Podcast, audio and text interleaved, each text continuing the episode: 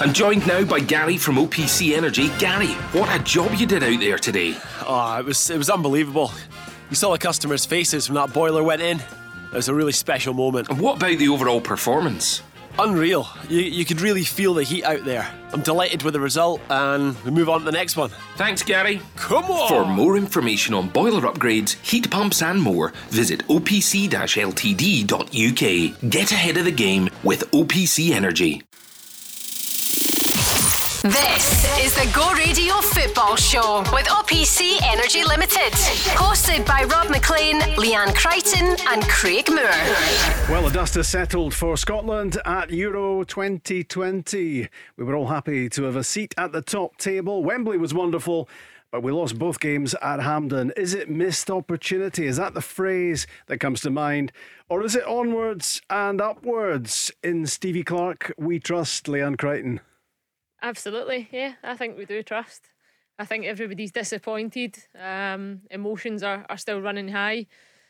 And I do believe that once people go over that and, and they look back and, and reflect on the achievements in terms of getting to the tournament, and we look at the squad and the group of players that we've got and, and the amount of positivity that's there to be built on, I, I think people will, will trust in, in Steve Clarke for sure. I certainly do. I think you're allowed to be uh, disappointed and hopeful in the same breath. New Celtic manager Ange Postecoglou meets the media tomorrow for the first time. Why did it take so long? Could well be the first question. we'll hear from him tonight. Uh, Craig Moore knows him well. Does he wish him well? I wish him well. I hope he runs a close second. I think I've said that. I've said that a lot. Um, but look, he'll um, he'll speak well tomorrow, uh, and I think he'll make some um, significant improvement to Celtic. Former Hearts defender Ryan McGowan will be joining us just after six to tell us what it was like to play for the new Celtic gaffer when he was the Australian national coach who took the Socceroos to the 2014 World Cup. And Rangers fans, could Billy Gilmour be coming back to Ibrox on loan? The Chelsea midfielder uh, wants game time in the new season. There will be plenty of interested parties, mind you, making their move for the Scotland star. We'll also be mourning the passing of Europe's away goals rule, or will we just be saying good riddance as UEFA decide to scrap it? 0808 17 17 700. Join the football conversation with us as we come to terms. Uh, Leanne, with Scotland's absence from the European Championships, how are you feeling? Oh, still a bit low, Rob. I would need to say. Um, yeah, gutted for the players because there's there's no worse feeling, you know. And I think just looking at their messages that they've put out over the, the last couple of days and what it's meant to them and the reach of the nation, you know, how much that's impacted them and, and how proud that moment is. But but nothing gets away from the fact that you've fallen short and there's nothing really that you can do about it. You know, that time has passed you by and the only thing that you can be judged on now is how you bounce back and how you improve and how you learn and I think as a nation, we still need to continue finding that little bit of patience, um, which we find hard to do because we, we often wait so long for these moments to come along. But ultimately, I am proud, you know, to be Scottish. I think it's been wonderful following the team, watching the games, being out at the games, uh, and, and and allowing other parts of Europe to, to see how much it means to, to us as Scotland fans as well. I think it's been great, Craig, what it's done to the nation. I mean, it's just been everywhere, hasn't it, out and about? Yeah, it has. And look, I think leading into this tournament, um, you know, you kind of, if you're in a position going into the, the last group game with a chance to, to progress, I think that was a position that everybody would have would, have taken. Um, after what was a, a, a wonderful performance um, against England, it's just unfortunate that um, couldn't carry that into to the last game. Um, you know, again, the heart and the passion which we expect was there. Um, but the quality was with Croatia on this particular match. Um, I've no doubt you won't be wait. You know, the wait won't be another 23 years. There's an exciting squad there, I think, and some you know young talent that can come through and and hopefully get the opportunity and the experiences gained from this tournament will most definitely benefit uh, moving forward. This was Stevie Clarke talking afterwards Tuesday night after Croatia had beaten Scotland by three goals to one. We had some moments earlier where we, we managed to get some football away, managed to play through them. But no, I think overall Croatia were the better team on the night, and, and sometimes you, you just have to accept that. we tried as hard as we could. We tried to find a way back in even after the 2 1 and then conceded the third one from a set play, which is disappointing. But we, listen, we, we kept going to the end, we kept working. We're disappointed the tournament's ended early for us, but we got a lot, we got a lot to be happy about the way we the way we got there after 23 years.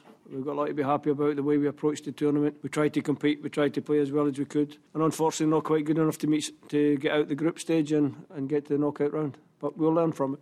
Had the Scotland players emptied themselves at Wembley um, emotionally and maybe in, in terms of energy and what they had left for that third game? It looked that way, Rob. I would need to say. I think there was a couple of bodies out there as I was watching the game that I thought they were running on empty by at least 60 odd, 70 minutes. Uh, and perhaps it was down at Wembley, or maybe it's just, you know, mentally and physically, you know, both of those things combined. It's been too much for some.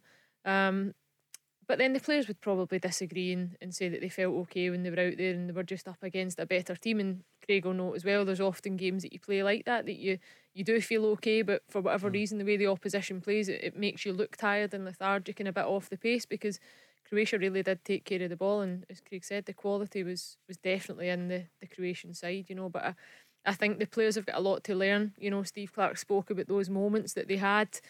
They created enough probably over the course of the three games, but they didn't capitalise on enough of those moments, and that's the fine margins at that level. You know, at the top end of the game, Europe, um, World Cups, etc. You need to make them count, and unfortunately, Scotland never. How much does tournament know how matter, Craig? Managing yourself, I guess managing what you've got in the tank to make sure that come the third game, which inevitably mm. is going to matter more than the other two because it's going to decide things. Yeah, look, I, I think in terms of preparation, we're, we're talking now about you know, a different time because you've still had all the COVID and, and interruptions and all that. But normally, um, like I says, for three group games and all that sort of stuff, the tired legs and all those kind of things. Um, for me, they, they can be thrown about as a bit of an excuse. And, and, and you're right, Leanne, the, the, the, players wouldn't have they wouldn't have felt that. You, are prepared, you're ready to go. Not only the three games to, to go deep into the tournament, obviously the squad uh, and the depth to that squad is very, very important because not the same player is going to play every every single game. Um, but you know, it's just it's one of those things. Like says that just that last game that you needed a little bit more. There, there wasn't too many spells in the in the opponent's half where I just felt the midfield three of Croatia totally dominated the game. And, and Che Adams, uh, who, I, like I said, I think he's been a wonderful inclusion, and, and Dykes, they, they tried hard enough, but they didn't cause any real prob- problems for Lovren uh, or Vida at the back for Croatia. And I think a player for me, John McGinn, was probably one of the ones that I looked at and thought he looked tired, but probably in a Scotland shirt at times, John McGinn doesn't actually play John McGinn's strengths. You know, he's doing a lot of running, a lot of pressing. He doesn't get on the ball as much as I would see him at club level. Mm-hmm. You know, mm-hmm. you watch him week in, week out, and he dominates um, in a Villa side, and you see him in that half turn using his body. We never, we never used our attributes. I don't think well enough over the course of the three games, and I think that's where it's a steep learning curve. You know, because we've we've adapted in, in certain games, in certain moments to the opposition. We've spoke a hell of a lot about the England performance, but we need to find out why we were so good against England and why that type of system and formation and, and playing against that type of opposition worked and why when we play against oppositions that we feel we can hurt them mm-hmm. in certain moments that we don't and we fall short. You know, I think that's a that's a fine margins and that's down to Steve Clarke to to work it out. Replacing Billy Gilmour was always going to be a big issue. It, it, sounds incredible because he's only started one match for Scotland that, that game at Wembley in which he, he was outstanding. But him not being available caused Scotland a big problem, didn't it? Yeah, and I, I think the biggest problem was we see how good Scotland can be. Like so you, you, you, talk about the England game, and you, that's motivation in itself. You know, we, we know what that game brings, but there was bite, there was intensity, um, there was passion, there was all of that. But more importantly, there was intelligence in terms of the way that Scotland played when they did get the ball. There, there wasn't that intelligence against Croatia. You need the ability to, to be able to press well, uh, to win the ball in good areas, but then you need the intelligence. And, and, and it was there. Um, it's just about repeating that and being able to knock that out game in, game out at the highest level. Otherwise, you won't progress. It's going to be interesting to hear from uh, Stevie Clarke. Um, I don't know when we're ne- we next will hear from him. Obviously, the, the World Cup qualifiers resume in September. Uh, his thoughts with a couple of days uh, to, to dwell on it would, would be interesting.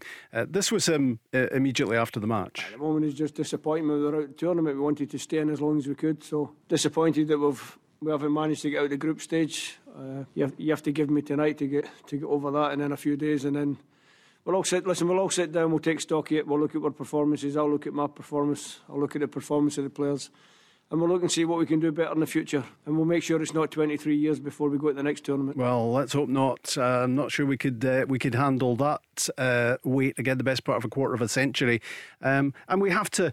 It's. I'm finding it quite difficult to analyse how I feel about this because I'm really disappointed um, that Scotland lost both games at Hampden. Really disappointed we're out. Um, but it was great to be there, wasn't it? It was it, it was great to have qualified, and and you know I think I, I, I do trust Stevie Clarke and wherever he's going to take us next, whatever he, whatever he's going to do next. Um, but we have to start scoring goals, that's for sure. And that's the biggest problem. You know, even when you look at Hungary, for example, in the the so-called group of death, you know, and the results that they've managed to grind out, the performance last night, they've still scored goals. You know, they've went up against Germany, they've drawn level, they've went ahead again. Um, they still go out the tournament, but they've almost proven that they can mix it with the best. You know, when you look at that group and their performance against France, and I think, regardless of Scotland fans, we we've gone out the tournament and we need to accept that. But I think there's elements of it that people are still a bit sceptical about how much we've improved under Steve Clarke and that learning experience. We found Che Adams, you know, we had that buzz. He was going to be the one that was going mm. to bring us goals that, you know, even in Scotland teams of the past that haven't qualified, we've, we've had really good strikers and, and really good players at, at certain moments over the decades. And um, there is. Steve will need a couple of days, I think, to digest it and look back at the performances. And maybe he'll learn looking back at it now. Maybe, you know, he would look at the games differently. The approach might be slightly differently. Will he regret not throwing Billy Gilmour in against the Czechs in the first game? Probably when you look at his performance against yeah. England. So Billy Gilmour's going to be a Scotland player for the next 10, 15 years, hopefully. You know, mm-hmm. so th- those moments will take care of themselves over time. But um, it's just rubbish because the only time you get to learn is really through disappointment. You don't really ever learn from the highs in football, and that's what's that's when the worst part most. of it being Scottish. That's, that, that, that's when you learn, you learn most is, is through defeat. Yeah. Um, and even with that terrific performance and result at Wembley, the goal difference for Scotland overall scored one, conceded five. Yeah, yeah. But, uh, but again, you look at Croatia, who eventually get over the line. Uh, they never looked like scoring in their first couple of games. Mm. They were really um, toothless up top as well. Um, but the difference was that they do have that ability uh, on their day to be able to and know. they've got belief. They, they, they can tap into experience, can't they? Yeah, they can. Look, the, the disappointing thing, I guess, for, for Scotland is, and you touched on it, that two games at, at your national stadium, two two games at Hampden, where mm-hmm. you've got that, that that that advantage really, the home crowd and the noise was amazing. I mean, both, both, both games for for for somewhere south of ten thousand. Mm. I, I, don't know what it was the other night, Tuesday night, but it certainly was just under ten thousand for the Czech Republic game. But, but when the players first came out, the, the, the when anything yeah. positive was going on on the pitch, what a noise, Leanne, it was. Unbelievable. Yeah, literally goosebumps in the arms when I was there at the the first game. And as a player, that's what you want, you know. But then I think as the game crept on you could feel the nerves in that Czech Republic game and the way the scoring went. Really bad timing before half time, yeah, not long after. Um, the start of the second half, and the crowd then start to feel that anxiety. And probably last night, eh, the night before, it was kind of the same where it almost the fans died off at a certain point, and then when you had that last push at the end of the game, the mm. noise was electrifying again, mm-hmm. and that almost epitomises Scotland's performances as well because they know they can compete and they have shown the level of performance, but over the course of the three games, the noise of the performance wasn't consistent enough for me. And I think that's what we need to find. And looking at a team like Croatia, belief you said that a minute ago, Robin, that's actually huge when you look at that level of high performance behaviour and being an athlete at that level that you believe, regardless of how you perform and the way that you play, you will find a mm. breakthrough. Mm-hmm. And Croatia knew until the third game at least that they were going to find that breakthrough and the quality was there. Yeah. And, and on that, yeah, so we touch on. So let, us go back to Billy Gilmour for a bit, and you look at Billy Gilmour and, and who he's training with, day in day out. Yeah, you know, and and that's why I mean. Don't worry about his age. Mm-hmm. He's just come in with huge belief. It's like get get me in yeah. amongst this, you know. Mm-hmm. And that's you're right. It's it's a mentality. It's the experience of um, having that daily, yeah, day day in day out. Because it's very hard if you're not experiencing that to be able to switch it on um, at a weekend, or you know, like it is very difficult if you're not getting it all the time. So so should we be embracing this new breed more in that Billy Gilmour will obviously be central to everything Scotland do now going forward. Nathan Patterson's little cameo at the end of the Croatian game uh, exuded confidence as well. And David Turnbull was one um, who we didn't see in the course of the tournament, and maybe he's going to become a big part of Scotland going forward as well. I actually think we're blessed because a lot of the time in football, I, I personally think it's really hard to find a blend of players that really works mm-hmm. to try and get that experience, leadership, quality, um, top individuals, good people, folk that know what it's about, whether that's club or country. I think when you look at the Scotland team, even when you look at our best players, your Kieran Tierney's and your Andy Robertsons, for example, you look at their journey in football they've came from the bottom virtually and worked their way to the very, very top. Andy Robertson, especially when you look at his journey. So I think there's a real grounded mentality within the squad in terms of the leadership and the core group of players. And we're now blessed because there is so many young players coming through. But it's fine having that. But you need one, the right person in charge to be able to manage that and get the best out of them. And you need the group of players to believe that they're part of something special, that they really can deliver. Because over the 23 years that the men's team have never been at a major tournament, there must be a reason why that's been so consistent, and that consistency has been failure. So we need to change that now. We've always had good players coming through. When you go back over the years and you think about the Scotland players that have missed out in major tournaments, there's been top, top talents there. Um, but we need to make sure and we need to grip this moment and live in this moment and develop the players that are there. And you only do that by giving them chances and experience and allowing them to go and prove um, that they can cut it. Scotland have certainly made progress, but it needs to continue. We have improved a lot over the two years that I've been head coach. That, that's my belief. Other people might disagree, but I think we've improved a lot. And, and, what we have to do is we have to keep improving. We have to keep getting better and better and make sure that we don't have to wait so long before we qualify for the next tournament. I'm pleased that, that, that he's got a commitment to Scotland ongoing, mm. it seems, Craig. Um, he's got a desire. This is not enough for him. Mm. Getting to this tournament is not enough when Scotland bow out in the way that they have done. It's got to be better next time. But of, of course, that's got to start with qualification, which yeah. ain't going to be easy for the next World Cup. It won't be easy, but again, I, I think stability um, is very, very important. Uh, you know, we've touched on the, the, the young batch of players that, that are coming through, uh, blended with the with the experience. Again, the pressure what comes with qualifying for a tournament is is we need to qualify for the next tournament, and then it's like you know what, qualifying for a tournament's not enough. We need to get through mm. the group stages, but you should embrace that pressure.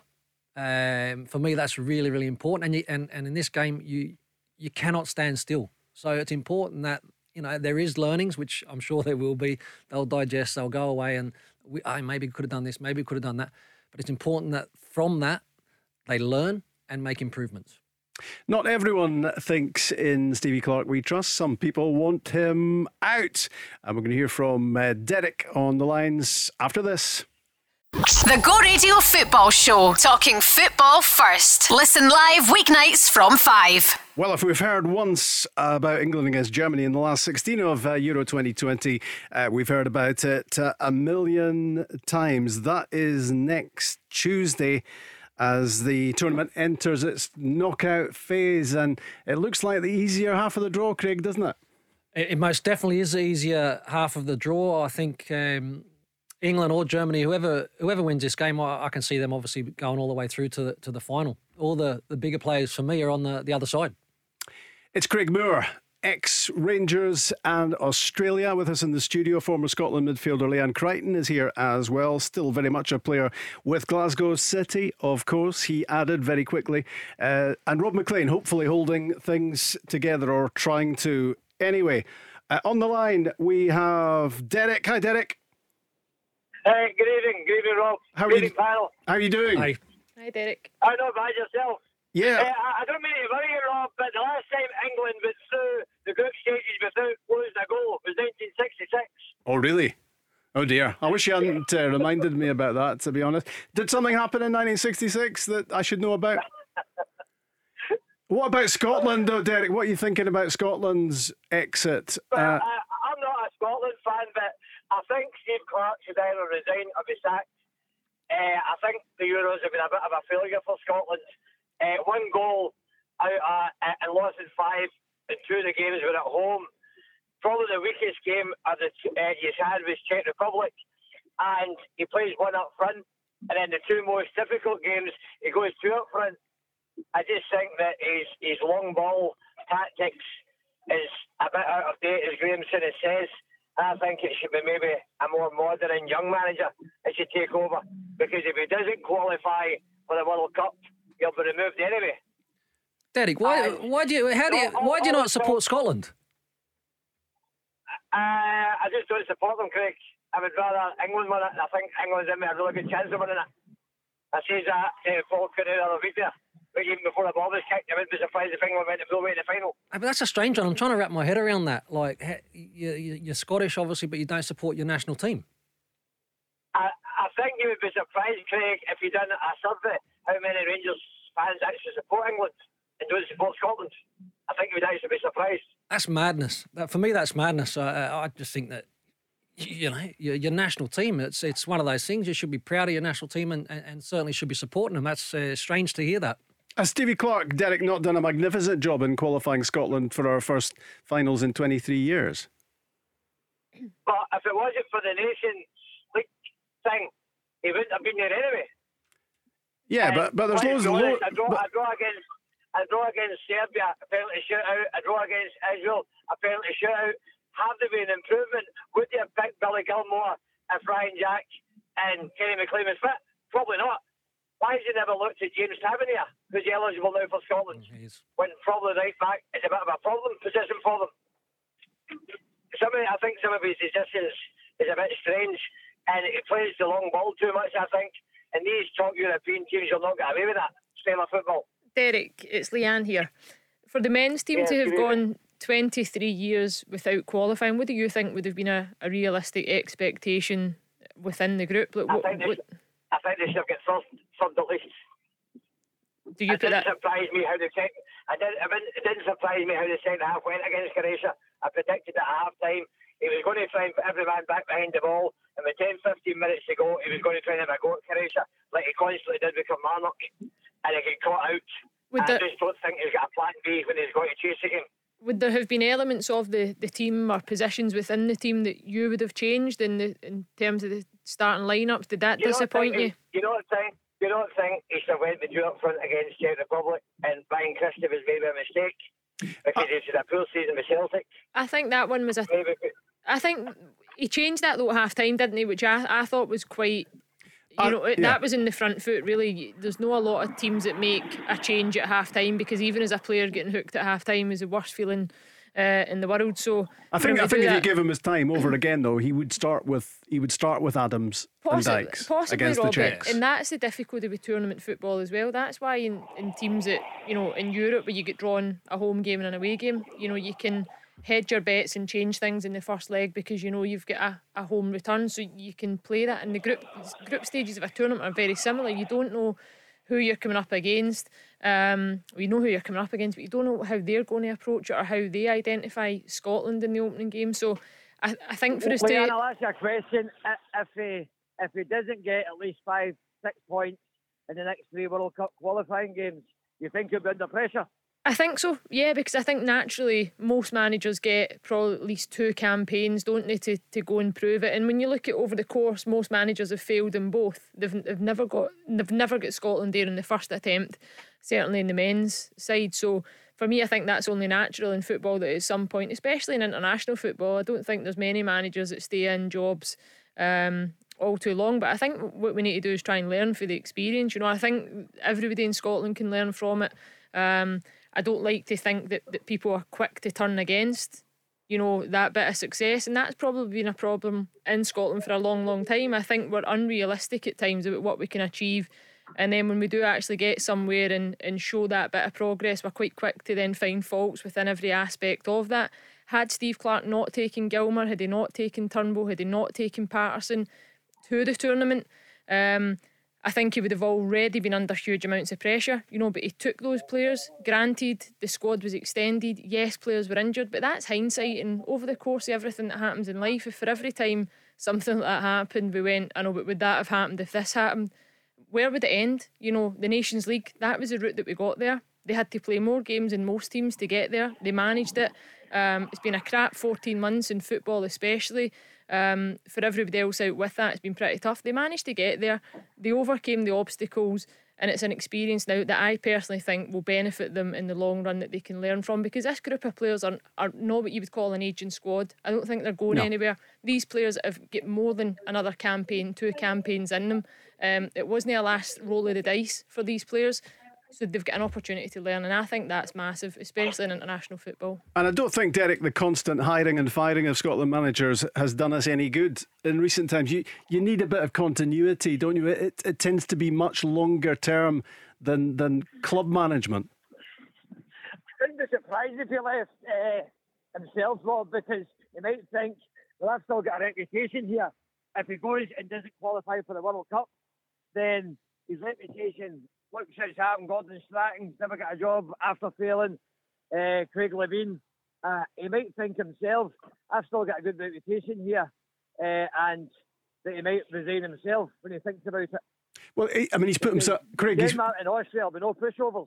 No, and, and Craig, he's put himself under pressure, obviously, by qualifying for these finals. You know, he, he will feel himself that he has to be qualifying for, for the World Cup for sure. Um, like I said, on the back of qualifying, um, you know, for the major tournament, Euros, and it's, it's expected for the World Cup. And if you get off to a poor start, then of course Steve Clarke will, will be under under pressure. I, th- I think the the big thing in terms of again Scotland moving forward and evolving as a team is is how to change a little bit the style of play in, in the way that Scotland play because Derek, you're right, mate. Like against the Czech Republic, they were front to back against a far more physical side, and they got zero amount of joy from it. Um, didn't really uh, look to then change things up. Um, England game obviously was different, and for the majority of the game against Croatia as well, were, were kind of outplayed. You need to find ways where you can actually have uh, good spells uh, with, with you know, you're not going to dominate 90 minutes of football, but you need to be able to have better spells of football in opponent's half, good field position. Creativity is always been a concern for Scotland in terms of you know who's who's really that player that can can unlock a door and play that clever pass, that killer pass. Creativity is massive on the on, on, on that top top level, Derek. Uh, I'm sure you would agree with that. Uh, yes, I do agree with that, Craig. Uh, but I, I just think that he's uh, he, he, plays a long ball he's far too defensive at times. I think he really had to against Czech Republic, England, and Croatia. If he got a goal in front, Scotland would have probably seen that out. But when he's got to chase a game, mm-hmm. I've got my doubts about him when he's got to chase a game. I think he's far too defensive at times. You mentioned Ryan Jack earlier. I mean, he, he was a big miss for me in the squad because, um, and, and I don't think there's any doubt that, that, that had he been in the squad, uh, and Billy Gilmour was unavailable for the third game, that Ryan Jack would have been the perfect player to have come in there uh, alongside Callum McGregor. Would he, Leanne, to have, to have kept the ball for Scotland, which we struggled to do? Yeah, I think Ryan Jack's a huge loss. I think you, you saw what he, he brings to a Scotland team. But then for me personally, I think the problem was just that final third. I think that's the, the missing part of the puzzle for Scotland is, is finding enough quality. I think we've got loads of players that can come into that midfield area and do certain jobs when it's backs to the wall. You know, when it's defending like the England game, when you're camped in, uh, uh, you know, in huge spells. And I, I actually think this the England game we probably played some of our best football as well, which is bizarre because under that amount of pressure, um, they played some really good stuff. Actually played England off the pitch for me in, in huge spells, and uh, whether England would admit that or not, you know, putting that down to their own poor performance. But I think you need to give Scotland credit. But um, I think when you look at the chances over the course of the game, I don't know what more Steve Clarke can do, you know, unless he's going to go in the park and, and head it into the back of the net himself. A lot of the time, we can say, I felt at times, probably Derek, in the Czech Republic game, we were too direct. We went long too many times. I don't know if that was as much of a problem in the second and the third game, but I think you need to find that quality. If you're a striker um, and you've played two and a half, three games, for me, you need to be working the goalkeeper a lot more. You, you know, think, you think you think Leigh Griffiths let the manager down slightly? Because um, I think he was a good night, even though I'm a Rangers fan, he's probably the best finisher in Scotland, if I'm being honest. And I I- think most Rangers fans would even admit that themselves. Yeah, I th- and I think Leigh Griffiths has let himself down. You know, I don't think he was anywhere near to being the, the player that we've seen him over the course of time. Um, so again, that's hindsight. You know, would he have made a difference in this squad? I, I don't know because perhaps the style of play doesn't really suit. But what Leigh Griffiths also gives you is he's dangerous for set plays, which we've we've seen him do that. You know, plenty of times. Um, and I think those are the wee bits maybe that over the course of the tournament and the squad and, and how much of a threat Scotland really were. You know, did we capitalise on corners that we had? Was there moments that free kicks could have been worked better in certain areas? Um, you look at some teams, you know, Portugal, I say it all the time, going back to when they won the tournament, I don't think they won a game until the quarterfinals. You know, drawing games, but they have enough to, to see them through, whereas Scotland have fallen short. But I don't think it's all on Steve Clarke. And that's about being at these tournaments, isn't it? And and getting experience of how you go about it, how you work your way through, even when you're struggling. Croatia looked really poor, Yep. and suddenly they they they produced. Uh, some of their best football against Scotland. Maybe Scotland were guilty of being too passive in the game and, and standing back and letting them do it. Uh, uh, let's not forget how how I mean I know it's an aging Croatian squad, but this is a fantastic team. You know, you look any any young player, any player that actually plays a game of football and and, and feels as if they've been man marked in a game of football. Modric's display was unbelievable. The intelligence from Modric in terms of letting um, Brozovic and, and Kovacic do the main kind of work. He was just taking John McGinn out for a walk out to the sideline. He was doing his own thing.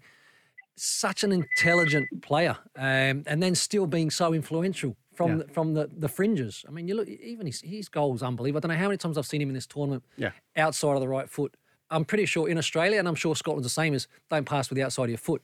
Like it's just about allowing players to be able to express themselves. Yeah, and, and, and it's from a young age, and then you start to develop these these kind of players. Yeah. They're, they're top top quality. Derek, does the fact that that uh, Nathan Patterson uh, and Billy Gilmour are, are, are going to be instrumental to what Scotland are doing in the years to come, does that not make you anyway interested in the progress of the Scotland team? I, I think uh, Nathan Patterson, uh, Nathan Patterson in particular, might have a problem in his hands because we'll get a game for Rangers next year. So that might be a problem Yeah. for, for Nathan because I don't see him dislodging Have uh, Tavernier, and the probably, it probably wouldn't have been at the Euros if uh, Tavernier was injured. Uh, Yeah. And probably wouldn't have seen enough of him Yeah, maybe, how good a player he is. maybe a loan. Maybe maybe he goes on loan to, to get him to get him games because uh, I mean Rangers and he will, will want to be playing, won't they?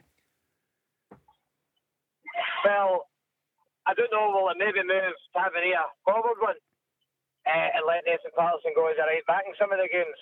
Uh, or do they move Tavernier into the central midfield or something like that? Yeah. I don't see them putting him out alone because that would then leave them with no reserve right back. Yeah, sort of true. thing, If say Tavernier does get a long term injury, Yeah, you so I just- don't see them putting him out alone. You just don't want him. Uh, sit- and I you would don't, like you, to see Billy Gil- I would like to see Billy Gilmour back at Rangers, but do you, I don't know. do you think Maybe that's do you think that's a realistic possibility, Derek? That that he could he could come back on loan?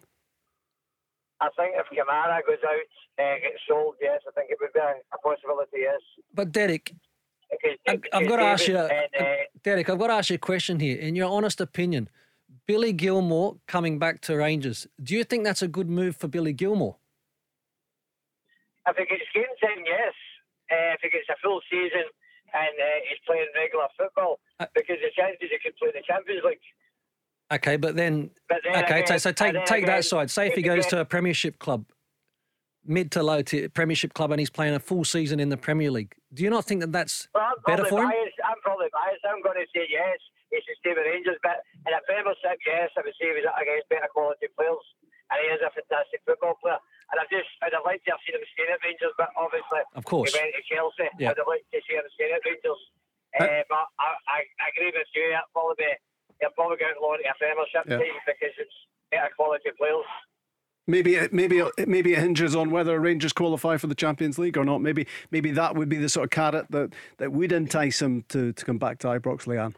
I genuinely don't see him returning to Scotland. I really don't. Um, I think he he made a was it a a tough decision for him to leave Rangers to start. You know, I think to go and put yourself that far out the box at such a young age to move away from home, which I think we've seen over even the, the past 10 days, how close his family are and how much they love him and support him. And um, that must have been a huge decision for him. But I think Billy Gilmour has, has come on leaps and bounds. You know, I think when you look at even physically where he was at before he left Rangers to where he is now, I, I agree with Craig. I, I think that, you know, Billy Gilmour going to an English Premier League club and playing 30, 35 games a season will develop him even further. I don't think it's um, within touching distance and being back at Rangers at all. Derek, good to hear your views. Good to have you on the show. Right, take care, thanks. All the best. That's Derek in Stevie Clarke. He does not trust. Uh, he wants him out. What do you think? 0808 17 17 700. The Go Radio Football Show. Download the Go Radio app to listen live weeknights from 5. All views are welcome in this show, no doubt about it. Derek was with us just before the break, uh, saying he reckons, uh, well, I don't think he thinks Stevie Clarke should ever have got the job in the first place, probably, but he certainly thinks he should be shown the door. Uh, on the back of uh, Scotland's Euro 2020 exit, that wonder performance at Wembley, but two defeats at Hampden leaves us feeling a little bit disappointed. But hey, we were at a major tournament finals, let's not forget, for the first time in uh, 23 years. I think that's what you call progress after Stevie Clarke's two years in charge. So we're talking Scotland. Um, we're talking the possibility of Billy Gilmour of Chelsea making a loan move back to Rangers. It probably seems uh, somewhere between highly unlikely and totally impossible. Um, and what's much more likely, you would imagine, will be a loan move to another team in the English Premier League. He certainly needs uh, a little bit of game time, uh, no doubt about that. Uh, UEFA have decided to scrap the away goals rule in all club competitions from next season. It will be extra time and penalties now if the two teams are locked together after two legs. And uh, Talking of legs, Ange Postecoglou is getting his feet under the table. Angie, Ange, Ange. Ange. Did I call him Angie there? You called him Angie. Angie, there. right? Okay. he'll not, he'll not talk no, to but, you. No, no. apparently, apparently, Craig, to his very close friends, he's Angie. No, he's not. I just made that one up. Ange Postecoglou getting his feet under the table at Lennoxtown, the Celtic training ground. Looking forward to his first training session and just happy to be in Glasgow. It's good to be here. Yeah, it's uh, it's been a tough three weeks to get here, but uh, yeah, super super happy to be here. Bit of a, a whirlwind, but um, you know I kind of knew that until I got here, it it's probably wouldn't sink in that uh, you know I'm the new Celtic manager and I can get cracking and, and start working, and um, yeah, I get to meet everyone and, and really put everything in place that, that we need to. I kind of already had some familiarity with it, um, but yeah, it's a great setup, and um, you know uh, the people here are fantastic people, and uh, looking forward to working with everyone. So we're talking new Celtic gaffer with uh, Craig Moore, former Rangers defender, but who knows Ange very well indeed. Former Scotland midfielder, Glasgow City midfielder Leanne Crichton is here as well with me, Rob MacLean, and we've got Paul John Dykes on the line from a Celtic State of Mind podcast. Hi, Paul. Hi, Rob. How are you? Very well, thanks. What are you thinking about the new gaffer in place? Well, I think. Uh the biggest thing is we've got a new gaffer in place. I mean, we waited 106 days for it.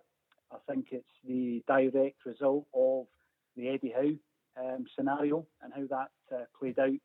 But he's only got 26 days to get prepared for his first competitive fixture. So uh, I think most Celtic fans are now right behind him. We've spoken about a philosophy, about the fact that he's an outstanding leader and a winner, and now we just want to see it in action, Rob. So we've waited a long time, and Celtic fans will get behind him. He's maybe not the guy that was on everybody's um, list of potential gaffers, but he is the gaffer, he is the boss, as he likes to be called, and we'll get behind him. And he certainly, to me, Paul, sounds impressive. You know, if you if you're if you're judging somebody on how they communicate, uh, he comes over really well. He does, and as I said before, uh, you know, Dominic McKay spoke about his philosophy. Celtic fans are now looking for substance over style. Um, I mean, because philosophies are all great on paper. Obviously, Craig will know all about him um, and his leadership qualities. I think that uh, if we think back to Brendan Rodgers' first game, we were beaten against uh, the Lincoln Red Imps. Um, I think Ange will be on a short leash simply because of the way this has happened. Uh, but he's here now. We need to rebuild. You look at the the backline we've got at the moment. We need to get a few bodies in the door before that first game, and uh, we can work on it from there. Callum McGregor looks refreshed. He played so well for Scotland. Yeah. And I think uh, you know that's going to be massive because he's likely to be the captain next season as well. Remind us, Craig, about how well you know him and, and how you know Ange Postecoglou. Well, look, I, worked with him briefly uh, at Brisbane uh, before I shot off to uh, to Greece in preparation uh, for the 2010 World Cup, and then in 2013 I was working with the the national team setup, talent identification, uh, player liaison, and and then Ange got the job there. So a couple of years uh, worked together as part of his his backroom staff. Uh, not as a coach, but like I said, that liaison between head coach and player, and make sure that the, everything was uh, it was going well within the squad and the players are okay and there was no issues off the field, those kind of things. But what, Ange does and does very, very well is he sets, um, he, he doesn't put rules in place, he sets the culture. Uh, and and the players drive that culture, and, and you either, like I said, you jump on or you jump off. You know, it's one of those ones where it's really, really clear. And you know, hearing him speak there, kind of having a little chuckle, you know, because he'll come in and he'll have a good look at things. Um, and he'll know. He'll, he'll know. Like I says, he'll, he'll watch every small amount of detail, the way people respond to certain coaches. The way he's intense, he's detailed. He'll have a good look, and he'll understand the changes that need to be made. Um, you're talking seven to ten players that, that need to come in into Celtic. The concern is with the time frame, 26 days. I think you mentioned there, Paul. Is you know players that are potentially coming in. Uh, from overseas, if that's the case, and quarantine and, and all these kind of things as well. So the clock is definitely ticking in terms of what uh, Celtic can put together. There is pressure on the football club and on uh, Ange Postecoglou against FC Midtjylland immediately. Mm. And um, but I can guarantee that he'll play a wonderful brand of football that Celtic supporters will love. Um, and if he does manage to, to qualify, then I'm sure the supporters will get right behind him. That's a, an interesting phrase that, that Craig used there, Leanne, which was setting the culture because culture was an issue with Neil Lennon, wasn't it? There were there were he, he had problems. He he was highlighting problems long before he was shown the door. Yeah, I think so.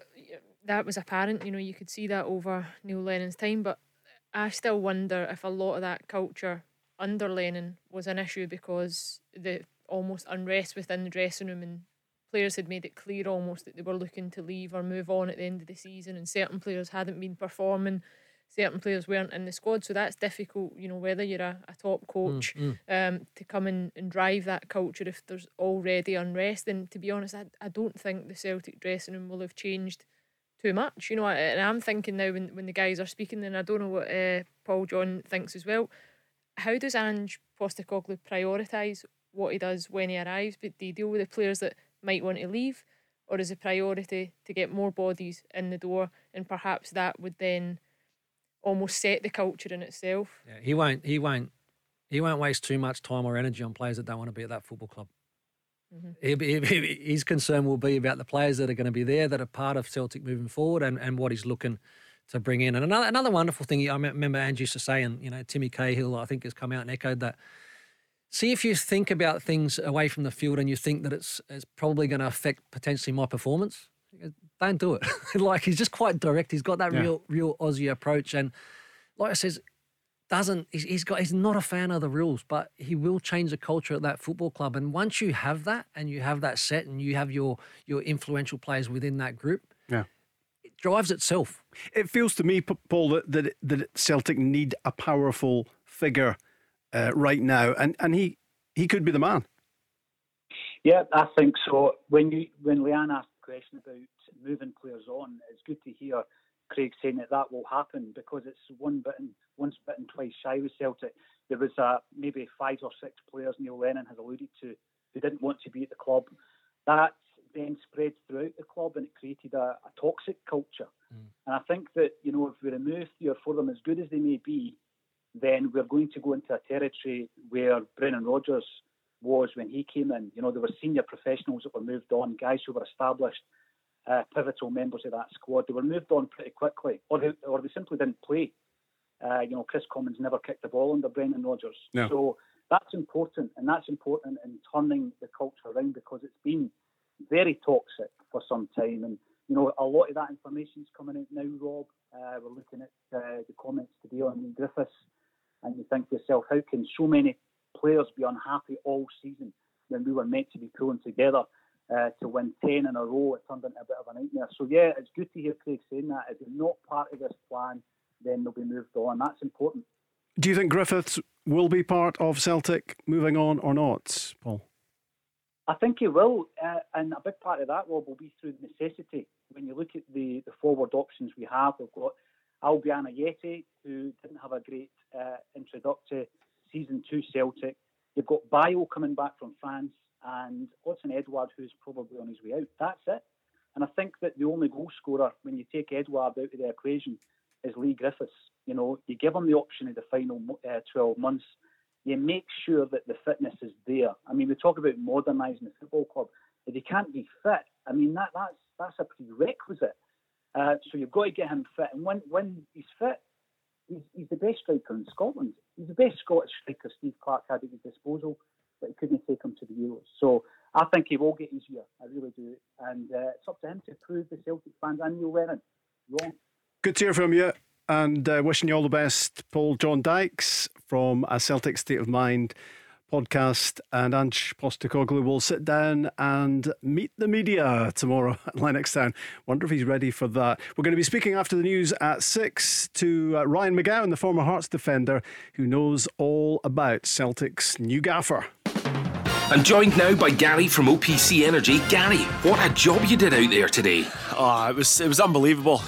You saw the customers' faces when that boiler went in. It was a really special moment. And what about the overall performance? Unreal. You, you could really feel the heat out there. I'm delighted with the result, and we move on to the next one. Thanks, Gary. Come on! For more information on boiler upgrades, heat pumps, and more, visit opc ltd.uk. Get ahead of the game with OPC Energy. The Go Radio Football Show, talking football first. Listen live weeknights from 5. And sadly, Euro 2020 continues without Scotland. Uh, a couple of days uh, without football coming up. Not sure how we're going to cope with that. Withdrawal symptoms setting in. It's back on Saturday, though. The first of the two last 16 games Wales, Denmark, Italy, Austria. Sunday for the Dutch against the Czechs, Belgium against Portugal, Monday, Croatia, Spain. France against Switzerland.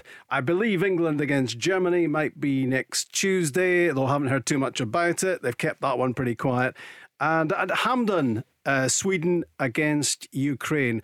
That is uh, Tuesday as well. Looking back on uh, Scotland's first appearance at a major finals in uh, 23 years and the, the disappointment of not getting any further than the group stages. We're also speaking, of course, about Ange Postecoglou. Um, getting himself started with uh, Celtic. Lots to be done for the new Celtic manager. We were speaking to Paul John Dykes uh, just before the news, getting his thoughts on uh, what lies ahead for the new Celtic gaffer. And of course, from uh, Craig Moore in the studio, who knows him so well. Leanne Crichton, uh, former Scotland midfielder, is with us as well. Uh, Rob MacLean, holding things together, allegedly. And uh, on the line, we've got the former Hearts defender, Ryan McGowan, with us uh, now, who knows all about what Celtic are getting as a manager. Hi, Ryan. Hi, guys. How are you? Very well, thank you. What are Celtic getting, Ryan? Uh, how well do you think uh, he's going to tackle what is a massive job for him? I think he would do really well. Um, obviously, having worked under him, know exactly what he's um, all about. And I was listening to the show a little bit earlier on, and um, like what Craig says, he doesn't suffer fools. So he'll be going in there, and um, anyone that doesn't want to sort of join the journey or be part of it, he'll be uh, showing them the door pretty quickly, I think. Gowser, so can we let the secret out? Are you the first uh, signing for Celtic? You're back in Scotland, we need a water boy or someone to pick up the sure. But uh, listen, yeah, I thought we were on to an exclusive uh, there for a moment. Ah, a bit of fun. Uh, listen, just just touching on. Obviously, we were speaking a little bit earlier on, Gowser, in terms of uh, the culture that that Ange likes to set, and in terms of the style of play, how positive he is it's a, probably a good chance also to give you a wrap in terms of even from the kickoff, the detail about how he wants to be so positive, even from kickoffs. Yeah, it's just it, it's it's hard to explain to people. I've obviously had a lot of questions, and everyone's so interested in him, but it's just the way he has with words, the way that he is so um, stubborn in the way that he wants to play. As a player, you just you're just on board. It, you know, he could tell you some crazy things, and you just believe in it so much because he believes in it. Um, you know, like the World Cup you touched on when you were a part of it. You'd come away from team meetings just thinking like we're going to win this game. You were playing against Holland, Chile, and um, Spain at the World Cup, and he was just like, it doesn't matter if that was those three teams or we had Asian Cup qualifiers against Tajikistan and South Korea. He just it, detail attention to detail was so spot on that it wouldn't matter who you were playing. Um, he just wanted to to work on that, and I think it's a perfect environment for him to go into Celtic because you know these are probably the best players that he will ever work with. So I don't think he'll need too much time to implement his sort of style of play. You know, he's already got a lot of good, good players there that you know, if they want to be on board with him, will be on a fantastic journey. And I think he'll be looking, you know, not only to to make a name for himself, you know, in Scotland and you know winning the league back from Rangers. He'll be knowing him. He'll be looking at the Champions League. He'll be wanting to put a real marker on the Champions League or Europa League and and really, really kick on the club. You mentioned uh, the the World Cup 2014, that, that game against the Dutch. I was just waiting for you, Ryan, to build up to your assist for, for Tim like Cahill. He, he could, I mean, Cahill couldn't miss, could he? I don't like talking about it. no, yeah, come on. But hang on, but, but I will. Greatest goal ever scored, and he never gives me any credit for it. So um, I need to pull him up on that. But yeah, even even like that, like what Craig said, he was he used to have team meetings on kickoffs uh, in terms of he wanted to set the tone straight away. So from kickoff, I don't know if you thought at Celtic, but um, you just have to go forward. He, he, it wouldn't matter if you ran into a player 10 meters in front of you and lost the ball. It just said it just set the whole tone. And um, I remember one game, one of the boys just passed it back in the center circle, and we spent the next 20 minutes when we're doing the video of him going through that player and just being like that just sets the tone. Like we are not about that. We're all about going forward, being positive. Like, what does that show the other team that we're taking a backward step? He is just so key on little details, and um, he's a real big believer on not having anyone comfortable, and you know, obviously not being involved with Celtic or having any insight from afar. They've been accused of you know players being in their comfort zones, and will just have that ripped out of him as soon as he's there. He'll have everybody on edge, from staff to players to physios yeah. everyone will be on edge and be um, having to perform at a high level, or they'll just they just won't be involved. Yeah, that's a, that's a good point, Gaz. Like it's not only the players; it was the staff, and like I was part of that staff. And you are like everyone; he, he just demands the best from, from from everyone. Listen, mate, you know obviously the landscape here in terms of the media and the scrutiny, especially you know when, when you're at those big clubs and all that. How do you think Ange will handle the the media here?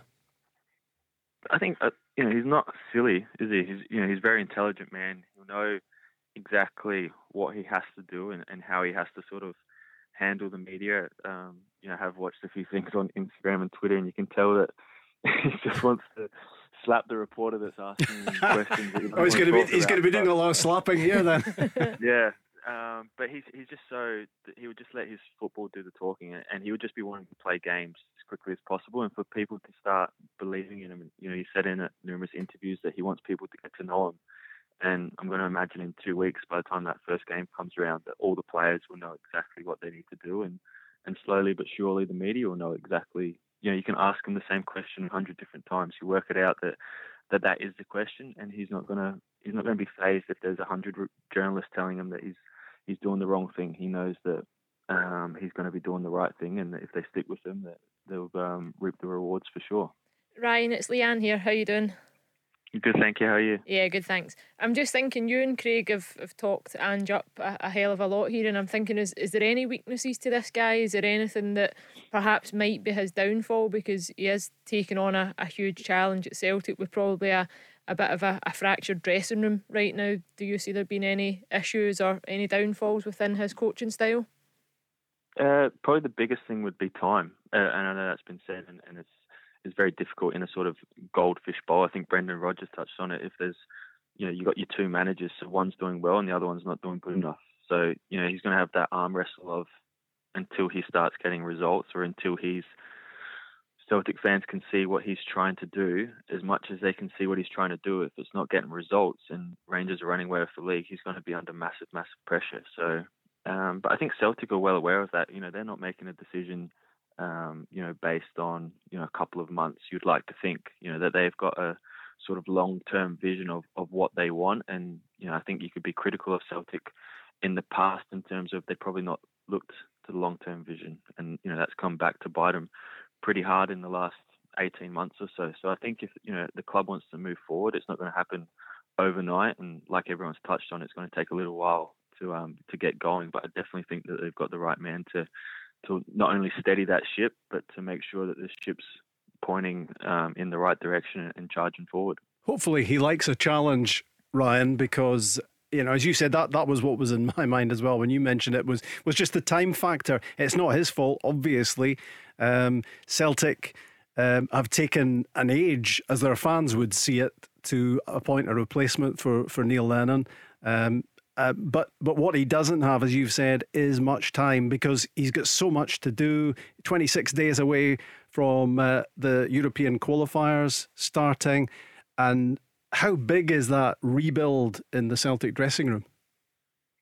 I think it's massive. Um, I think you know just picking out little key bits, and, and, Craig will probably pick out you know some words that he uses and and things that are coming out of Celtic purely from the social media side is that as soon as he would have got that job, he would have been making small changes, even if players don't exactly notice it or staff will notice it. He's already probably changed that club or how things are run bit by bit before he even arrives. And then in the first week, he will just have his he will have everything he's gone. He'll set his standards, and then it's literally up to the boys to to follow that. And if you don't follow it, uh, you know I've been in loads of meetings where you know, the skinny, lanky kid from Adelaide, I would get treated exactly the same as the superstar from, you know, Tim Cahill. So he would speak to Tim Cahill exactly the same as he would speak to me, exactly the same as he would speak to, you know, a boy making his debut. So he won't be scared of going in there and, and ruffling a few feathers, but at the same time, he won't ruffle any feathers if the standards are being met. And I think looking in, that's exactly what, what Celtic need is is someone, a leader that's um, not going to take any um, lackadaisical or, or, shortcuts and um, make sure that you know he knows that this is the biggest club that he's ever been involved in and possibly ever could be, and you probably want to make sure that every single player knows that as well. So. Um, yeah, I think you'll do well. He certainly does sound like a, a great communicator. And, and, as you were saying, uh, let's just listen to him here. I mean, he, he just wants people to get to know what he's all about. And to be fair, I'm, I'm not a fan of the Zoom, even though it's, uh, it's our existence the last 18 months. Uh, yeah, being here, um, that's why I was keen to get up here as soon as possible. Obviously, we, you know, I had to, to do quarantine and and make sure, uh, you know, we followed all the protocols. But just being here now is uh, is exactly where I wanted to be. Because I mean, I think ultimately people want to get to know me, you know, and um, it's one thing to to have ideas and, and sort of talk about what you want to do, but they need to meet me and understand me and, and me as a person as much as a manager. So um, you can't do that unless unless you do that in person. So um, yeah, we'll start that process now. Craig, will he will he be making decisions quicker than he would like to have had to do, or is that just the way he is anyway? That that he does take a pretty early sounding, make his mind up, and that's it. Uh, look, I mean, these these discussions have been going on for a little bit. So he look, he already would have been doing a, lo- a load of work in the background, um, you know, and even like now since coming in, the communication that he would be having with his staff, um, he would be across everything that's that, that's happening. And, then, like I said, unfortunately, the, the, the time factor coming in and having a having a good look because he likes to see people in his environment, like I says, and how they feed off of one another. And like I said, normally when when when someone's off or there's a there's a there's a bad egg or it's, it's, it's it stands out. Trouble. You don't need to go looking for it, Robert. Normally comes looking for you. Um, and that and that yeah, girls are, you know what I mean. So, You'd know all about that, wouldn't you? oh, right, right. oh, come on, dish the darts. Why man start laughing there? Steady. Nah, and that so so he's just he'll just look at things, but things will happen happen quickly. They need to happen quickly for Celtic. Like I said, there, there's seven, ten, ten players potentially that will need to, to, to come to the club because players will be moving on. Uh, I've no doubts about that. Um, and and they they need to to do that quickly. But he'll be across all of that. He'll love the challenge, um, and he'll be ready to go. You'll be aware. You, sorry, right? I was just going to say you'll be aware of of, of a lot of negative reaction um, to his appointment, um, and and maybe a lot of it stems from ignorance because not many people, uh, the bulk of people probably in Scotland weren't that aware of, of what he'd done and, and who he, who he was. Do, do you think those people are making a mistake? Yeah, massively. And I think Ange loves that as well. You know, he said in numerous meetings, um, you know, when he was national team manager about, you know, us Aussies in terms of we have an uphill battle, you know, straight away. Even in Australia, we're not even the number one sport in terms of, you know, publicity or people knowing who we are and um, even trying to get into Europe. A lot of the time it's like what's happened with Ange. He's won the title in Australia three times, but you know, that's not really that difficult thing to do, is it? But no one actually knows how hard it is to do the things that he's done, and, and he's been sort of doing that his whole life, and, and that's what motivates him and, and you know sort of pushes him through and, and makes him do what he's done. And um, yeah, he like Craig touched on before, he'll really be enjoying everyone writing him off and everyone saying that he won't you know do this or you need to get rid of players. Another thing that's probably missed in, in a lot of this is that he makes players better. So he he will make every single player that's at Celtic now better when he leaves, and that might seem crazy, or some players at Celtic probably don't think that they need to get better, but he will coach them and he will make them. Craig touched it on earlier, even off the field. Um, you know, with the issues that some players have off the field, he will make sure that your standards are not only kept on when you're at Lennoxtown, it's when you go home, it's when you go to sleep. The, the things he brought into the national team, Craig, I don't know if you remembered, we used to have to fill out like 20 minutes worth of apps in terms of how yep. you sleep, yep. um, you know, muscle fatigue. You, they literally had you, um, you know, at the World Cup, we had watches on that, you know, recorded on how well we slept so that, you know, if we weren't getting a good sleep or if we went to sleep, you know, late or if we stayed up or whatever, mm-hmm.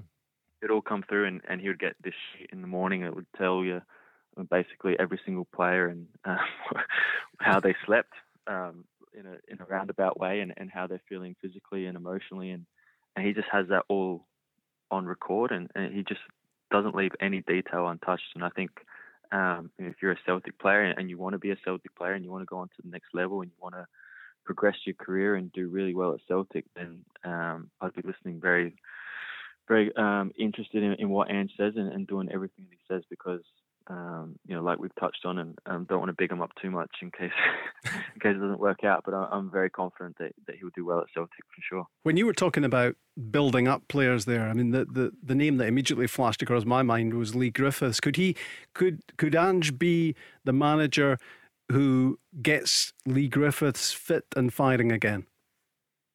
I think so. I think if I think also. You know, I don't know Leigh personally, but you know, if he wants to be, then he's got the best manager that will get that out of him. You know, and if he if he sees um, Leigh Griffiths doing the right things and, and doing everything off, he will make Leigh Griffiths feel like the best player in the world. That I sometimes think Leigh Griffiths thinks that anyway, but he will make us feel like that uh, daily. So you know, he'll be on. Was that a former Hearts player talking there? No, but every strike. that's the defender talking about strikers. Uh, that's uh, just you know every player when they come away from training sessions, even if it's the first training session, they will be, they will know exactly what they're doing in training and why. It's not just oh we're going to do a warm up because it's a warm up drill and it's you know page ten of the book. It, that warm up drill will come into play somewhere during the week because of who you're playing at the weekend.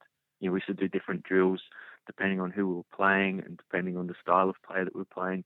Literally, no stone was unturned in, in terms of training and preparation for games, and he'll be no different. It won't matter if they're playing Rangers at the weekend, St Mirren, or they're in the Champions League. He, he will just be playing a system that he believes will win and set it up, and, and that whole week will be geared towards that. What What's next for you, Ryan? If we if we can rule out uh, being Ange Postecoglou's first signing at Celtic, what are you still a Sydney player or are you moving on? Uh, currently still a Sydney player, but I'm not too sure what what we're doing um, next season. So out of contract and just um, waiting to see see what happens with the quarantine rules. Um, just coming back from national team, I would have missed the the grand final. So Sydney's in the grand final this weekend, so um, yeah, gonna miss that, and uh, yeah, just wait and see what, what happens in the next couple of weeks. And you'll be taking the advice of Mr. Moore, I would imagine, in in, uh, in all of this. He's he, doesn't. Agent, not he a magician. I'm more worried about when we're going to catch up for a point. yeah. Yeah, well, soon. soon. Whenever you're free from your busy schedule. let's get let's get the priorities right. Absolutely, Ryan. Good to talk to you. Thanks very much for joining us on the show.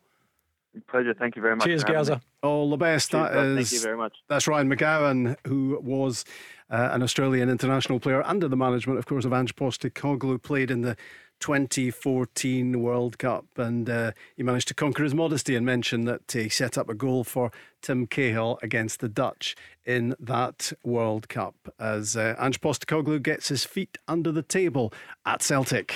The Go Radio Football Show. Download the Go Radio app to listen live weeknights from 5. Scotland, unfortunately, no longer a part of Euro 2020. It continues into the last 16. The first games are on Saturday. It's Saturday, Sunday, Monday, Tuesday, and there is a game to come at Hampden. That is Sweden against Ukraine next Tuesday. Were you watching last night? Portugal against France, Germany against Hungary. That was real entertainment, Leanne, wasn't it? Because it was just constantly changing.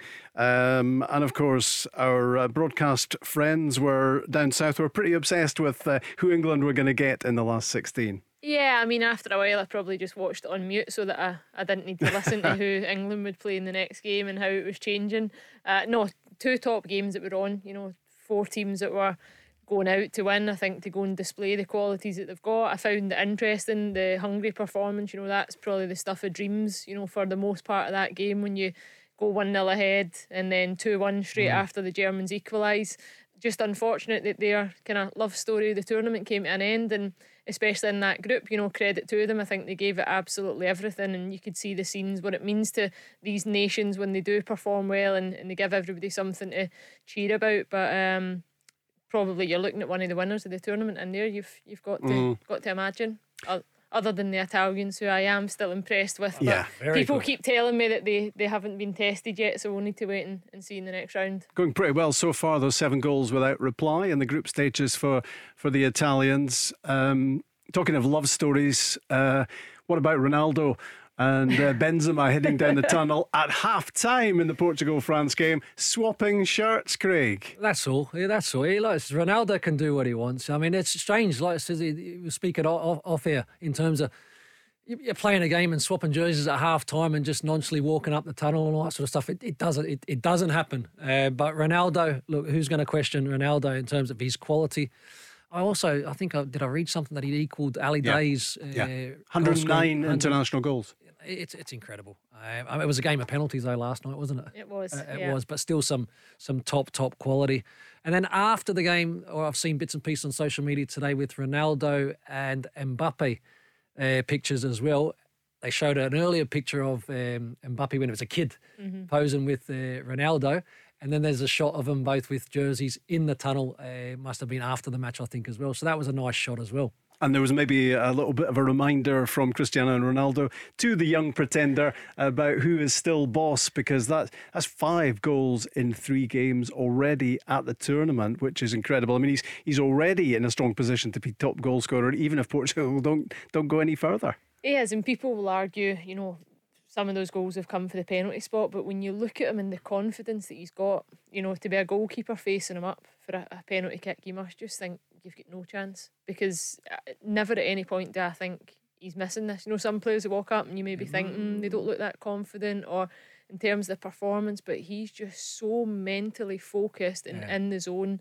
Uh, it's incredible. Any young kid that watches and, and the way he conducts himself and at the age he's at and the performance levels that he's got and the endurance and the appetite um, to keep proving to these players like Mbappe. You know, I'm sure he's happy to shake hands, swap shirts, but he'll be wanting top goal scorer. He'll be wanting player of the tournament. He, you know, he still wants to be the best. He, his drive is unbelievable. That's the best. That's you're you're you're, spot on there, Leanne. Because look, he's a great player. There's no doubt about that. But it's it's his drive and his desire. Uh, even his first goal against uh, Germany. I mean, he's counter attack. He's, he's he's mm-hmm. run 70, 80 meters. Yeah, 15 he- seconds. He's just desperate to get in that box, to score goals, to be the best on the field.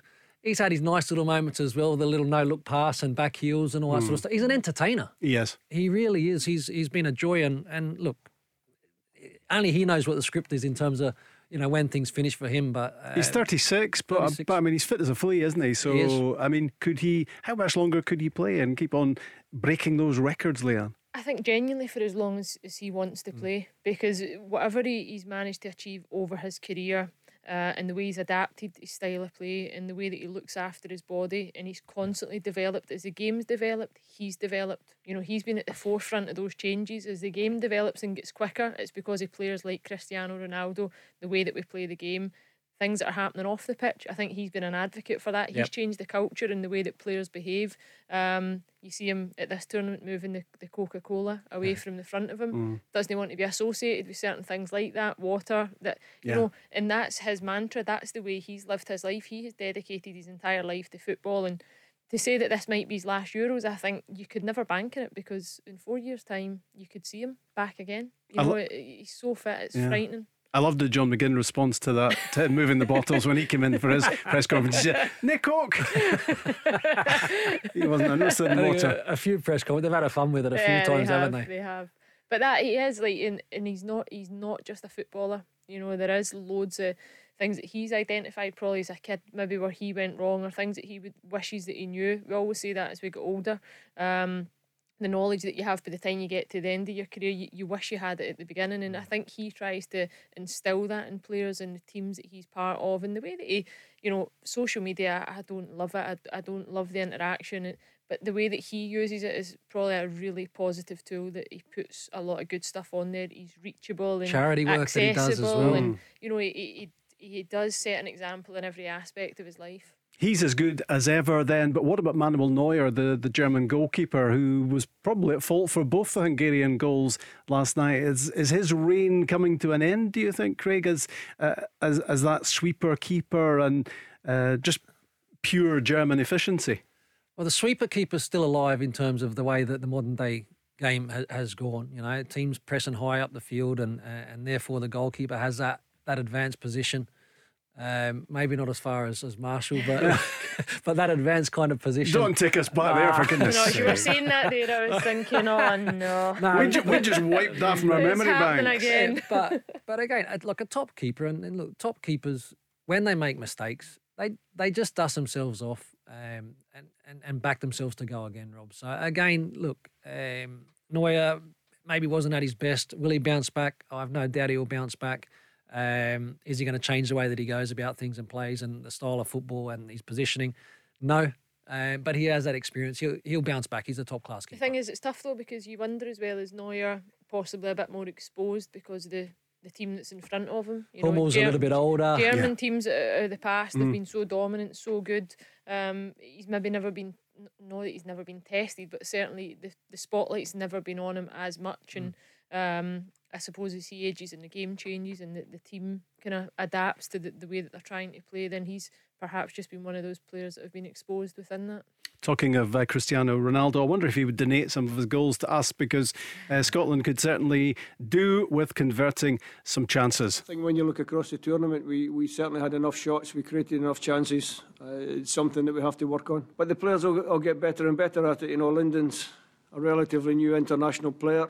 Che Adams is the same. So we can improve on it. Kevin Nisbet will get better the more he's involved. Um, and we've got players that can score goals from midfield, as Callum showed tonight. So, yeah, we have. Listen, we have to get better at. We have to get better at everything. We've also conceded a number of goals in the tournament that I think were preventable. So we have to get better in every department. Stevie Clarke referring there to Callum McGregor's first Scotland goal. I think it was his 34th cap uh, and finding the net for the first time. What a moment that was when that went in at Hampden. And we all thought maybe this is the, the turnaround against Croatia, but it didn't work out that way. I think we can look back, Leanne, over, over those three games and think there were an awful lot of chances that could have been taken. For sure, for sure, and I think that will be the biggest frustration, you know, for the players, even in the, the Czech Republic game. When you look at the body language of the players coming off the pitch and the post match interviews, you could already get a, a sense of, um, you know, resentment about the performances and looking back with regrets that there's chances there that you've missed and, and the game could have been really different, and and that is th- that's the worst part of football, you know, that you, you do need to look back at times and, and that then needs to become your motivation. But Steve Clarke's named the players that's there, you know, Adams, Dykes, Nisbet, there's good players there that, that can score goals, mm. but it, it's different scoring goals domestically and, and maybe having 10 chances a game to go and convert one of those at international level, especially at big tournaments. You're maybe only going to get two at most, you know, sometimes only one. And, and you need to be ruthless. You need to be a Cristiano Ronaldo um, or a Lewandowski, you know, that cuts in off the edge of the box and puts it top bin. And, and that's your moment, that's your chance, and you take it. And I think when you look at top sides, or even the, the lesser teams, so called lesser teams that are performing at this tournament, they've got goal scorers, they've got goals in their side, even England I think the four out of their last five games is one 0 wins. Mm. Um, they maybe don't create as many chances as you would expect them to, but they keep a clean sheet and they get that goal mm. when it matters. And, and that's the bit that Scotland, I think, uh, there's positives there because the, the players there that can be developed and made better. Um, and certainly there's goal scorers and goals from midfield, as, as Steve Clarke said. Scoring can become a habit. Scoring is a habit, really. Uh, but the opposite can be true as well. It, be, it can become a psychological thing, can't it? It can sometimes be a millstone hanging around your neck. Um, if you're going through a spell where the ball is not hitting the back of the net, the, the confidence can, can go at that point. Um, strikers thrive off of confidence. They, they, you know, they're all about goals, and when they're scoring goals, it's flowing. It it becomes automatic. Um, they're not thinking, and when when when you aren't getting those goals, then you know normally when you're or you're out of form, we, we overthink things. Um, but I, I, look, I think when you look at, I, I, you know, going forward, when you get those chances, Leanne, as you touch on in a game, if you're getting three, four chances in a um, international game of football, you've got to be scoring two of them. You know, to, to really put yourself in a position to go and do something. All the chances, well, yeah, majority of the chances um, of this tournament fell to Dykes, fell to McGinn, um, and fell to Che Adams. Mm-hmm. Um, so you know, again, the chances were there. Um, and of course, you know, there'll be disappointment, but you know, such a long time away from that level of competition. We've we've touched on that. It's for me the the positives are that Scotland were there. Um, it's given I think the, the game and, and, and the, the fans here a shot in the arm, you know, a boost. It's it's a positive future, and it's now it's about building. And I think what you need, sorry, Rob, is just players also to come outside their comfort zones as well. You know, you might play one way at your club and that might be but when you come to the national team you're asked to do this and, and you need to give a bit more so if you're asked to control the midfield well when you come to play for Scotland there's maybe going to be moments that you're going to need to break those lines you're going to need to be the player like a Callum McGregor that goes and grabs that goal he's not prolific when he plays at no. Celtic mm-hmm. but he certainly can step forward and, and take those chances um, maybe just the identity thing with Scotland is what needs to be ironed out because I think if you look at say domestically, like a team like Liverpool, for example, that play that expansive attacking football end to end, if they concede two, they score four. Yeah. So if you're Scotland and we're not an attacking team, you can never justify conceding three goals if you're not an attacking team. If you're an attacking team and you concede three, you score four. Yeah. You know, so I think there's bits of the, the Scotland performances that, that need to be ironed out and, and what was the plan and, and what did we try and achieve and really within our limits with the players that we've got at our disposal what what is realistic and what we can achieve as a team. It's not just us that got a little bit overexcited about Callum McGregor's goal uh, against Croatia on uh, Tuesday night. Um, it didn't look too bad for the new Celtic gaffer either. Callum was, was outstanding. I mean as I said I, I watched the England game uh, England Scotland game live and he was he was great that night and he was uh, yeah he put in another great performance the other night. So I think all the lads, uh, you know, would have had a real positive experience. I know it didn't end up uh, um, fantastic, but just being part of a major tournament, um, I know they would come away with that full of uh, full of confidence, and, and, you know they need a little bit of a break now, but uh, you know can't wait to get them back here. Is he going to be the new Celtic captain, Craig? Good question. Good question. I think we we all, we all kind of think that you know there's a big potential for him to be that captain, but I couldn't. I couldn't really tell you, Rob. Like, my Did he not tell you my, when you spoke to him? Nah, I've not been able to get a hold of him. Is there, there's no reception up at uh, Lennox, Lennoxtown. I can't, I can't get. Can't get a hold of him. He, might, he must be busy. uh, but look, he's obviously got a, a, a great opportunity to be the captain at the football club.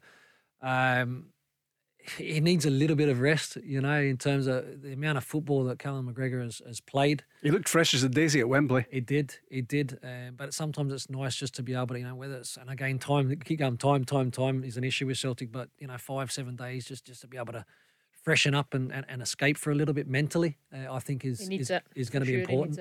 Yeah. I he's, think he's I, not. He's not Scott Brown, is he? You know, the, the, the, the, there are.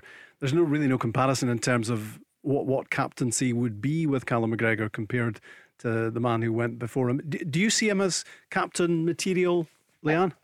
Absolutely, yeah. And I've heard players speaking on podcasts that I've listened to. He's always one of the players that is, is mentioned as a leader and a natural captain and, and does all those sort of things and probably sets an example as well. And when you talk, even maybe like Ange Postecoglou and his approach, I see Callum McGregor as, as being a guy that makes other people better. You know, I don't think he ever craves the limelight. I don't think he ever wants to be that person that everybody speaks about or that showcase player. I think he is a grafter. I think he works relentlessly. I think he's always there when he's asked to, to be there.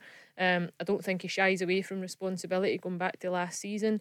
Uh, I think he was hung out to dry quite a bit in terms of performances. I agree with Craig. I think he's absolutely shattered. He 100% needs a break from football, from everything. He needs to go and switch off because um, I don't think you're getting the best out of him. I think at Wembley, uh, in the midfield with Billy Gilmour, got the best out of Callum McGregor. I think that gave him energy because mm-hmm. he, they, they shared the ground equally. He was what you need to get the right players in and around players like Callum McGregor to utilise them. Um, I think he absolutely could be a Celtic captain, and I think he, he's handled himself uh, remarkably well. But I don't think even he would be happy with his performances last season. You know, so he needs that break, and you would hope that a manager the way Craig and uh, Ryan McGowan have described will, will make him even better than he is just now. He speaks well as well, Callum McGregor, doesn't he? I thought he was terrific.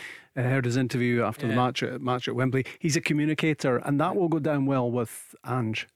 Yeah, and, and just everything that he that, that he does, he he just seems to um, you know be that ultimate professional. He conducts himself very well. Again, looks as if he does the right things off the field.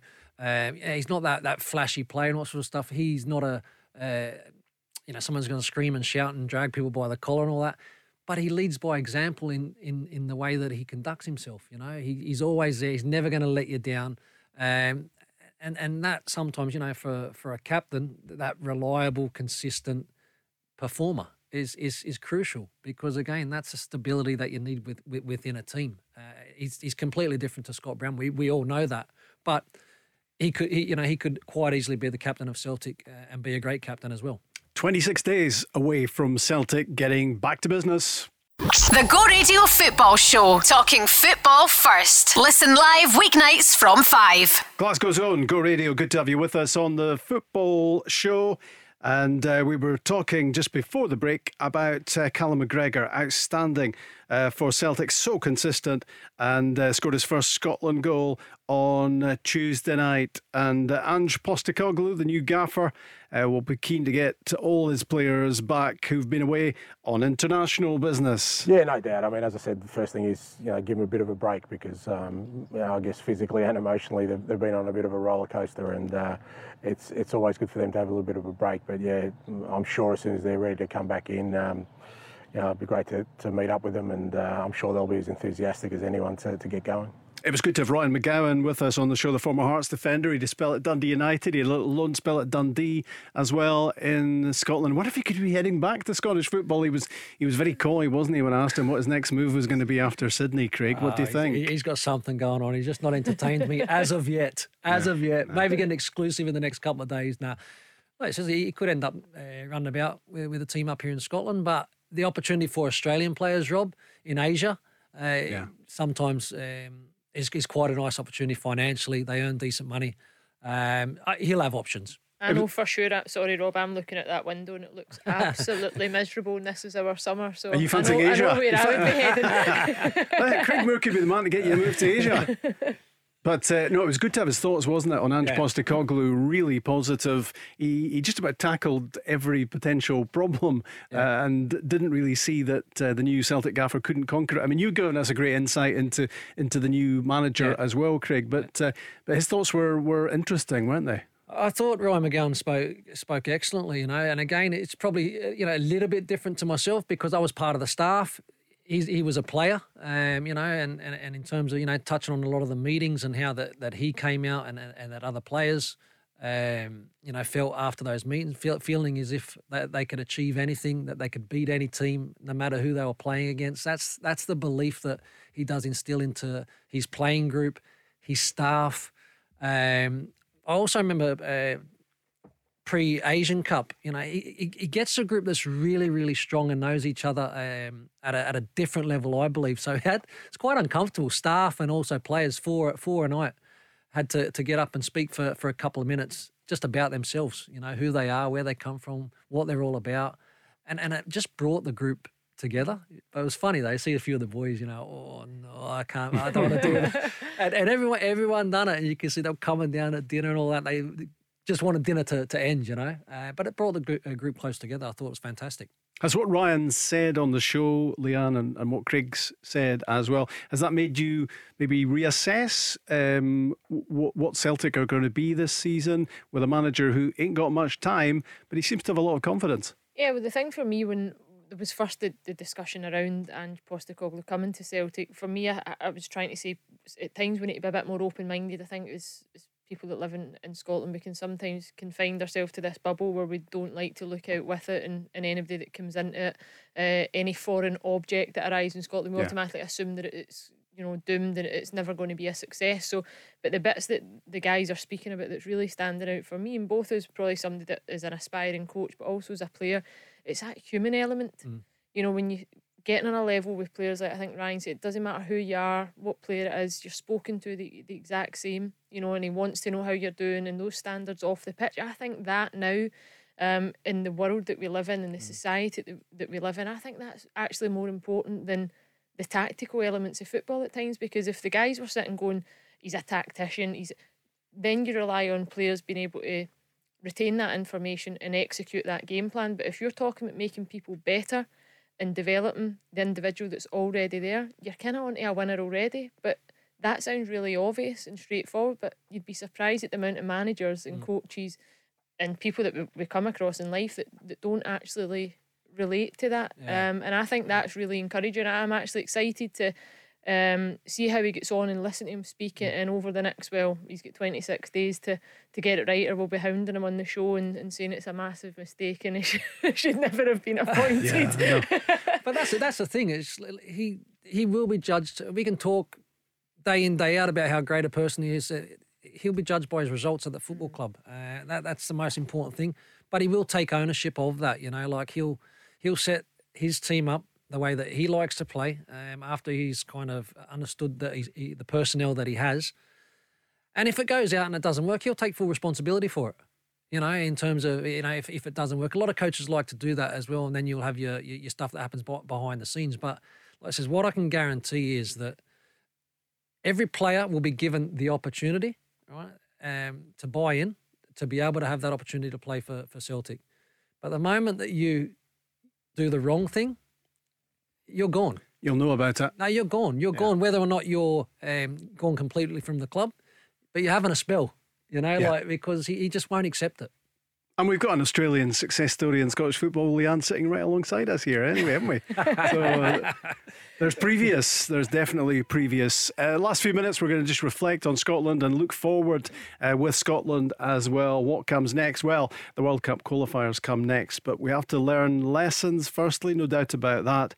Uh, Stevie Clarke, we've heard from him on the show already.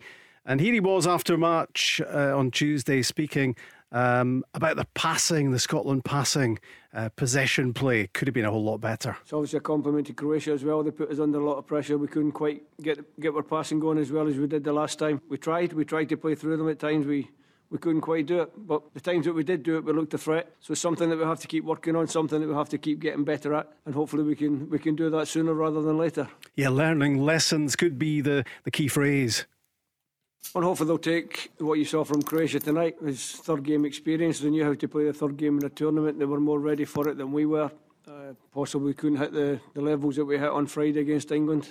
Uh, so lots to learn, lots to learn for everybody, head coach included yeah, you just hope we're going to learn massively. Um, and his final words there were, well, it was Stevie Clarke for all his assistant managerial and managerial experience down the years with lots of clubs, yeah. lots of great managers alongside him as well. He's done a terrific job over two years, but he's still got the L plates on as well in terms yeah. of a major tournament. That was his first. Yeah, which is also great to hear because at the end of the day, if we're in a position, no matter what we're doing, and we think that we know it all, then for me, you you're stuck. You're stuck. Yeah, like so. You've always got to want to improve yourself. You've always got to want to assess and evaluate um, to find ways how you can do things better and, and, to improve.